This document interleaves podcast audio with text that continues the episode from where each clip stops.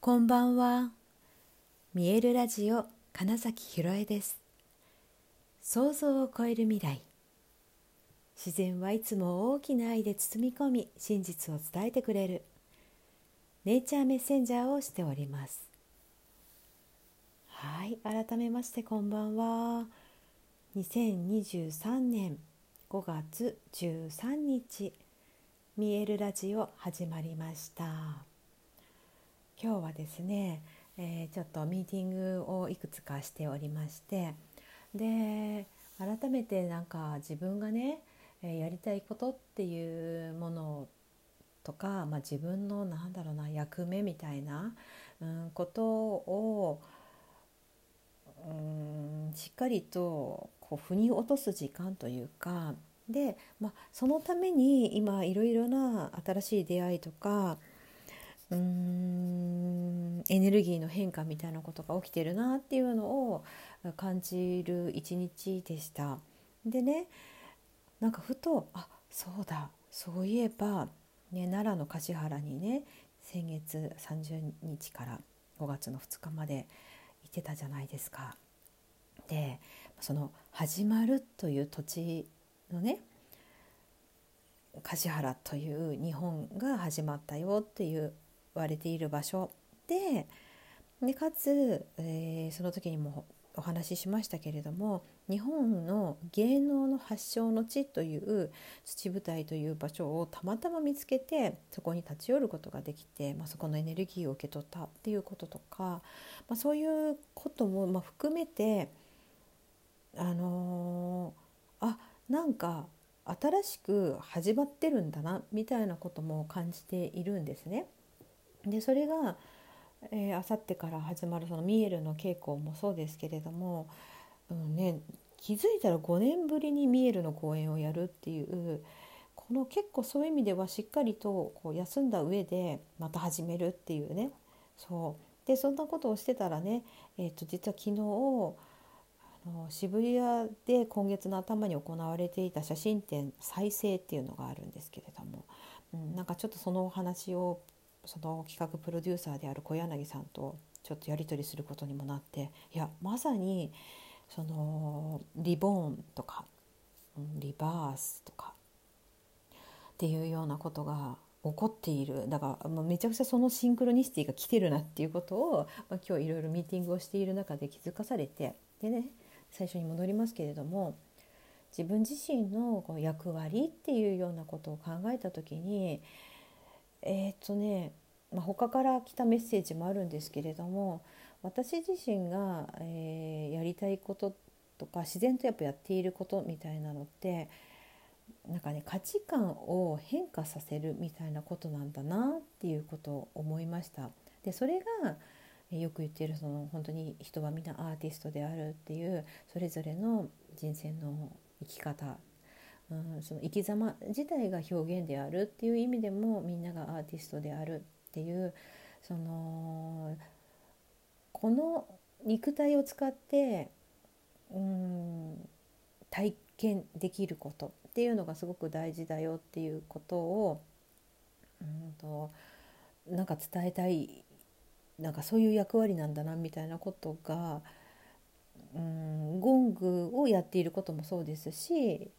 その見えるというものを通してまた、まあ、自分自身も30年ぐらいやってきているその俳優という仕事とか、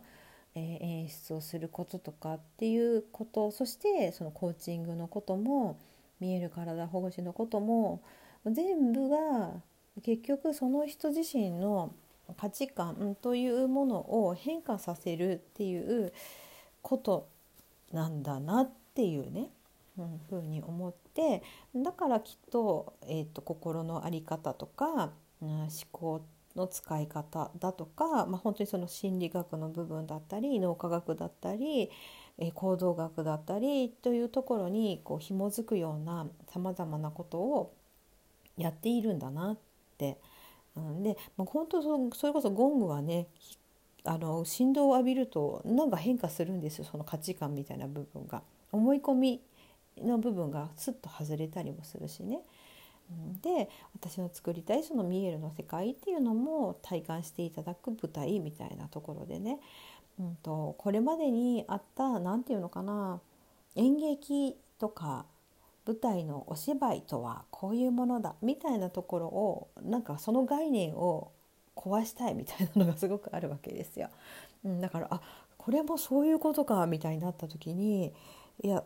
分かりやすく言うとそういうことなんだ価値観を変えるというきっかけになるようなことをお渡ししたいんだって思ったんですね。うん、なんかあそれがきっと私がやっていることだし自分自身がそれをうんとねそうそれは今日気づかされたというかちょうど1週間ぐらい前からなんかあそういうことかって思ったのが結局私自身がそれを結構こう矢面に立ってというかね、うん、前に出て表現するっていう見せていくっていうことが、うん、一番の役割でなんか引きこもってる場合じゃないぞみたいな。なんかいや決して引きこもってはないんですよ。全然本当、まあ、全然活動してるんだけど。だけど何て言うのかな。どちらかというとそのコーチングもそうだし、うんと、俳優のサポートみたいなこととかねもうどっちなんか裏方業みたいな感覚が自分の中であったんですよ。演出するっていうのもなんかそこにいる俳優がより良くなるその人の本来いいところを引き出すみたいな意味でなんかうん、どちらかというとそのサポートみたいなでもちろん全然できるし得意結構向いていることでもあるんだけどもそれよりも結局はもっと自分がなんかこう前に出ていく表に立つみたいなことが大事なんだなっていうようなことをね 本当この1週間ぐらいでぼんやりと感じていたところにうん、今日ミーティングをしている中でいやそれでしかないでしょみたいなことを言われて、まあ、結局言わせてるんですけどね、うん、あの全て自分の鏡だっていう目の前で起こることは自分の意識が作っていることだって思うとあやっぱそれかって。まあなってですね、うん、なんか本当にそこをこう真摯にね、うん、向き合ってやっていこうっていうことをなんか思いました。だからその表現するというか俳優という仕事を選んだんだし、えー、自分の作品を発表するっていうようなことをわざわざやっているわけだしって思ってでそう思うとなんか小さい時からやっていた、うん、なんか自分の何かを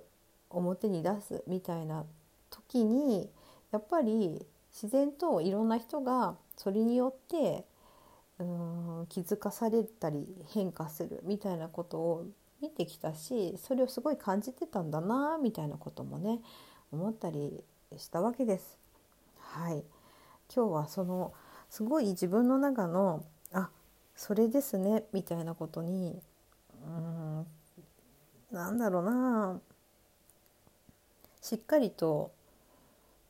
うん、だから魂みたいなところっていうかねコアの部分でね、うん、でその時に私自身のその魂の喜びっていうのがあるのはその自然とのつながりっていうところのの、えーと、本当にだからネイチャーメッセンジャーと言ってる部分がすごくそこは大きいんですけど自然というもののそのありのままだけどそこにただ存在するみたいな姿とか、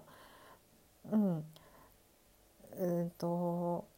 そこに迷いがないということとかね。まあ、でもでも植物たちも、うん、なんだろうな。人間の感覚でいうのとは違う考えということを持っているわけですよ。そう、うん、感情みたいなのもあったりして。うん、だけどでもだけどそのなんか自分が例えばなんかバラであるということを疑うことはなくて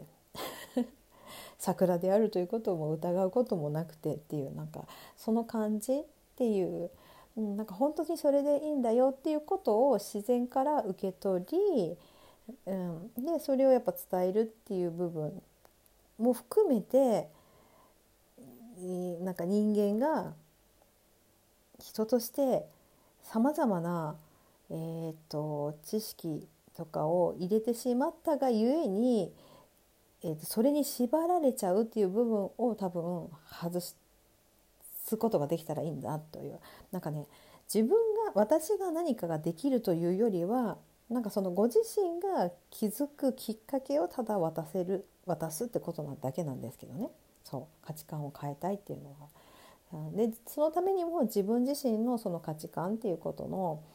うん、器をどんどん大きくしていきたいしもちろんその人それぞれが持っているだからその価値観っていうものをある意味大事にしてほしいなとも思うしそうだからそこが感覚の部分ね。